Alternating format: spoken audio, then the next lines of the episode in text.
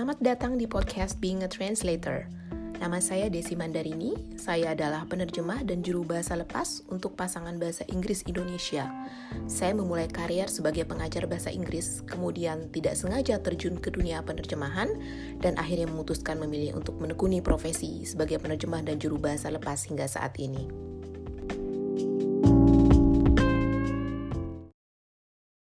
Halo semuanya, Selamat datang di episode ketiga podcast Being a Translator.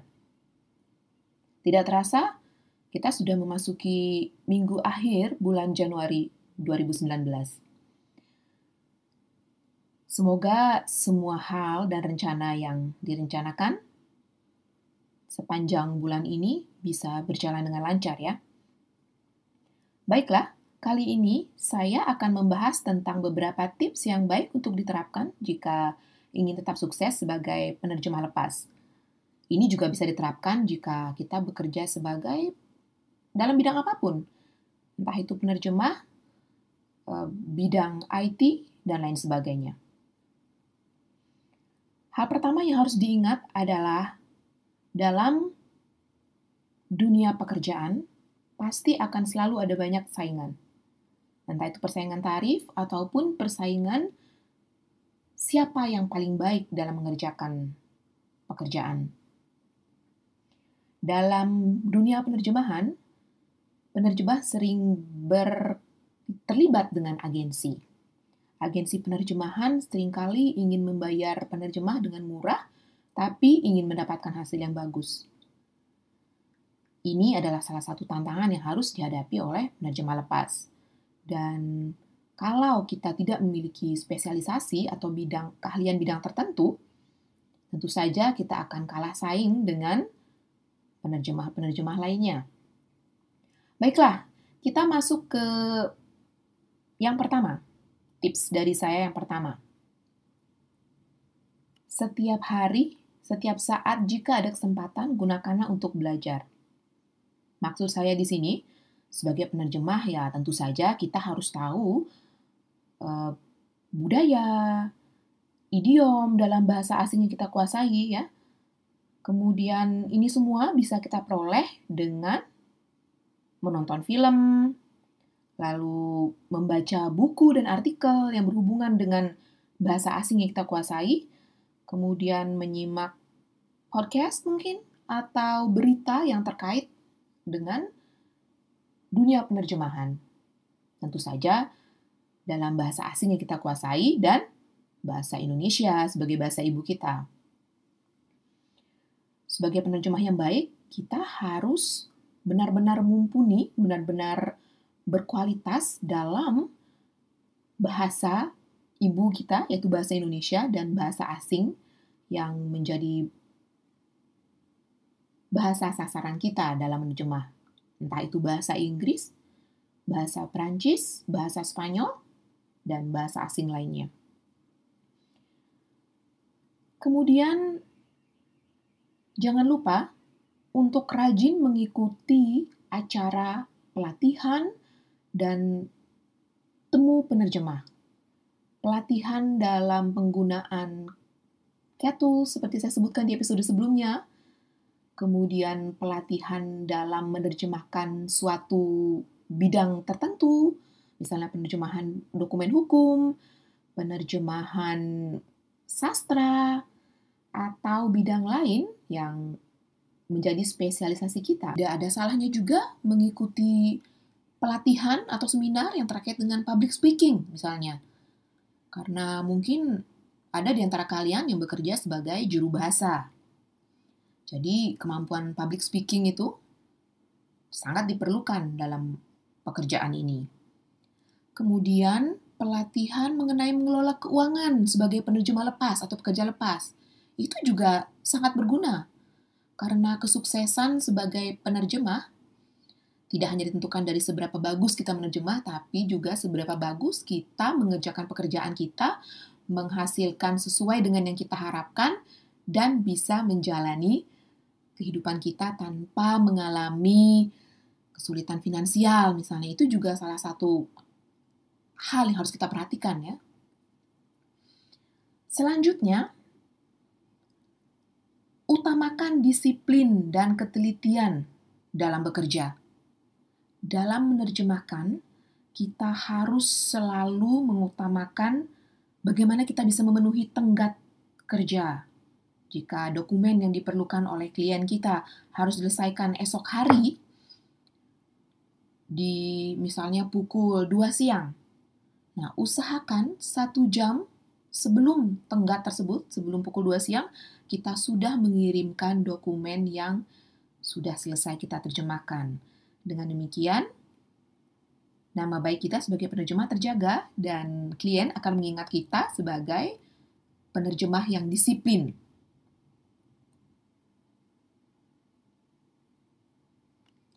Selanjutnya, ketelitian juga diperlukan dalam menerjemahkan dokumen dalam artian kita harus memeriksa kembali pekerjaan yang sudah kita selesaikan. Sebaiknya minimal tiga kali ya.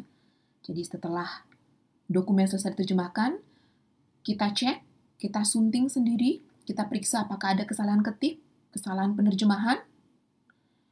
Kemudian setelah kita yakin, setelah kita periksa menggunakan spell checker dan lain sebagainya, baru kita pastikan kita bisa mengirim dokumen kita ke klien. Nah, proses ini sangat penting dalam profesi sebagai penerjemah untuk menjaga mutu hasil penerjemahan kita. Nantinya, klien akan tetap mempercayai kita sebagai penerjemah yang kualitas kerjanya bagus, dan mereka dengan begitu tidak akan berhenti memberi kita proyek dan mungkin beralih ke penerjemah lain. Jadi ini sangat penting untuk kita ingat ya. Inilah yang selama ini selalu saya usahakan untuk lakukan, selalu saya lakukan. Berikutnya, usahakan untuk selalu mengikuti informasi terbaru, entah itu mengenai CAT tools, mengenai acara kumpul penerjemah di daerah kita atau bahkan di luar daerah, acara mengenai konferensi, penerjemahan, dan yang tak kalah penting adalah informasi tentang acuan tarif yang dikeluarkan oleh organisasi resmi profesi kita dalam hal ini. Saya selalu mengacu ke acuan tarif yang ditetapkan oleh Himpunan Penerjemah Indonesia. Jadi informasi ini biasanya selalu diperbarui setiap tahun dan akan dimuat informasinya di situs web HPI. Jadi pastikan kita rajin mengecek situs web HPI ya. Itu yang selalu saya lakukan selama ini. Nah, selanjutnya saya dalam bekerja selalu berusaha untuk menjaga nama baik diri sendiri sebagai penerjemah dan nama baik penerjemah lain atau juru bahasa lain. Dalam hal ini, kita harus mematuhi etika kerja. Selaku anggota HPI, saya harus mematuhi aturan yang sudah ditetapkan oleh organisasi ini. Jadi, saya tidak akan membicarakan atau menjelek-jelekan penerjemah lain, baik itu melalui sosial media maupun e, melalui pembicaraan sehari-hari dengan penerjemah lain. Jangan pernah mau menerima pekerjaan yang harganya tidak masuk akal murahnya. Oke. Mungkin bagi beberapa penerjemah, ah masalah harga ini adalah masalah uh, urusan pribadi masing-masing. Oke. Benar itu benar. Tapi usahakan untuk tidak merusak harga pasar. Karena dengan menerima harga atau tarif penerjemahan yang terlalu rendah, jauh lebih rendah dari harga pada umumnya yang telah ditentukan oleh HPI atau yang berlaku secara tidak tertulis di kalangan penerjemah itu akan merugikan penerjemah yang lain dan merugikan diri kita sendiri. Mengapa? Karena pengguna jasa kita atau klien itu akan berpikir bahwa oh, dibayar segini juga mereka mau, dibayar serendah apa pun juga mereka mau karena mungkin mereka butuh duit. Nah, jangan sampai konsep seperti ini terbentuk di pikiran klien. Jadi, kita juga punya tanggung jawab untuk mendidik klien, untuk mengedukasi klien bahwa kemampuan penerjemahan itu, kemampuan penerjemah itu terbentuk dari pengalaman mereka selama bertahun-tahun dan pekerjaan mereka juga membutuhkan modal. Mereka menggunakan ya internet, menggunakan komputer, listrik untuk bekerja dan itu semua harus diperhitungkan dalam penentuan tarif mereka. Ya. Jadi jangan sampai kita dirugikan oleh perbuatan kita sendiri. Dalam hal ini merusak harga pasar. Setelah itu, hmm, hal lain yang juga selalu saya ingat untuk menjaga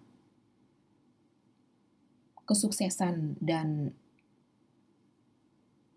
karier saya sebagai penerjemah adalah selalu melakukan pemasaran jasa.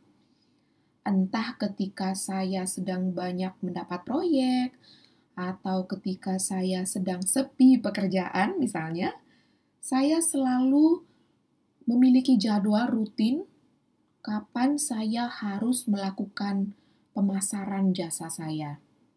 Dengan demikian, saya akan selalu yakin bahwa saya memiliki sumber pendapatan yang tetap. Oke, jadi sekali lagi, jangan lupa melakukan pemasaran karena ini penting sekali. Kita bisa lakukan melalui sosial media. Um, sekarang zamannya semua serba digital dan semua mudah dijangkau dan dilakukan melalui gawai atau gadget yang kita miliki. Baiklah, kita masuk ke tips saya berikutnya, yaitu disiplin dalam segala hal. Saya selalu mencatat semua pemasukan dan pengeluaran, baik itu yang terkait dengan pekerjaan maupun pribadi. Dengan begitu, saya mengetahui rata-rata yang bisa saya hasilkan dalam sebulan berapa dan pengeluaran saya berapa. Dengan demikian, saya punya target yang jelas berapa yang harus saya hasilkan setiap bulan dan setiap tahun. Berapa target pencapaian pemasukan saya agar saya agar usaha saya bisa berjalan dengan baik. Berapa klien yang harus saya miliki agar saya bisa mencapai target pemasukan yang sudah saya tetapkan. Selain itu, saya juga selalu disiplin dalam mengirim tagihan atau invoice ke klien. Saya usahakan selalu mengirim invoice tepat waktu.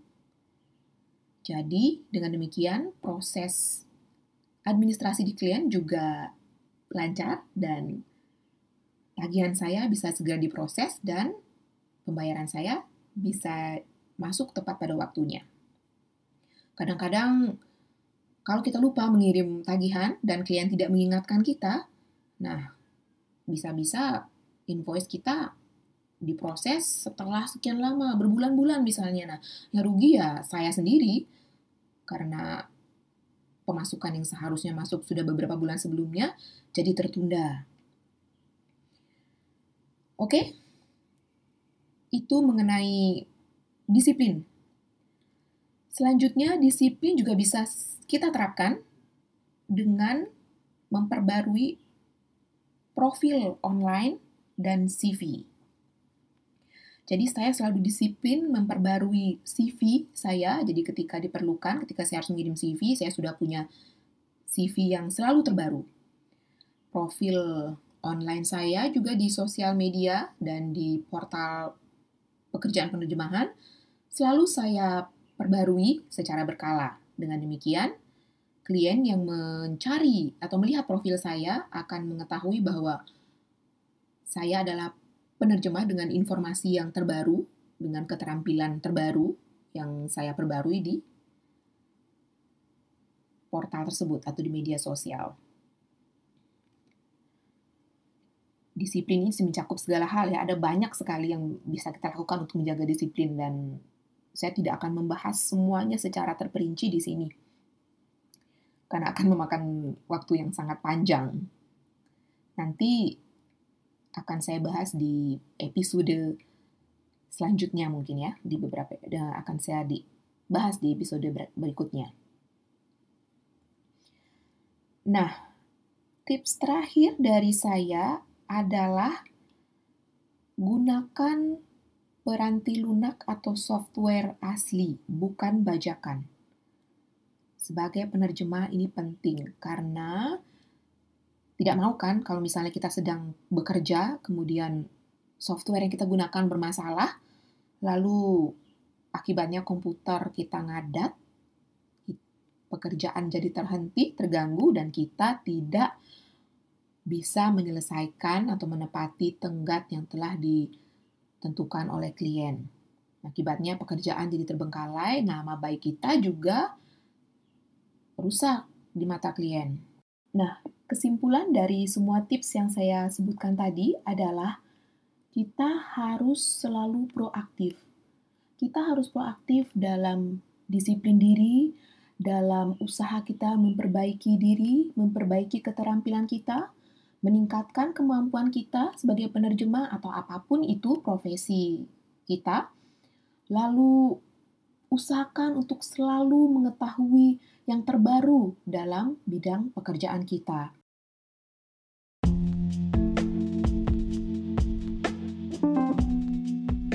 Kalau kamu suka podcast ini, jangan lupa bagikan di media sosial kamu dan beri ulasan. Saya juga menulis tentang pengalaman dan tips seputar penerjemahan dan freelancing di blog saya di www.desimandarini.com. Kirimkan pertanyaan, komentar, dan masukan kamu ke alamat email hello at desimandarini.com atau ke Twitter di dfmandarini. Tertarik untuk menjalani karier sebagai penerjemah lepas? Atau sekadar ingin tahu lebih banyak tentang keseharian penerjemah dan juru bahasa saat bekerja? Ikuti Instagram saya di Desi Mandarini. Sampai jumpa di episode berikutnya dan salam sukses. thank you